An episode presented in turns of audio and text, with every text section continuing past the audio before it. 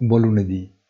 Passato anche il Black Friday, i mercati si approntano all'ultima frazione del 2022 con il solo punto interrogativo, ma neanche tanto, delle decisioni di fine anno di Fed e BCE fissate a distanza di un giorno dall'altra a metà dicembre. Uno pseudo indicatore a doppia valenza da considerare è il prezzo del petrolio, che vacilla sulla linea di supporto di oltre un anno fa.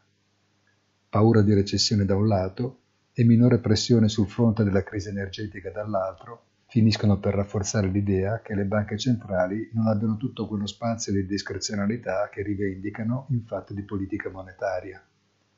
Quasi un ricatto morale appena sentirsi colpevolizzare per un'eccessivamente brusca frenata dell'economia e delle conseguenze finanziarie che ciò potrebbe comportare.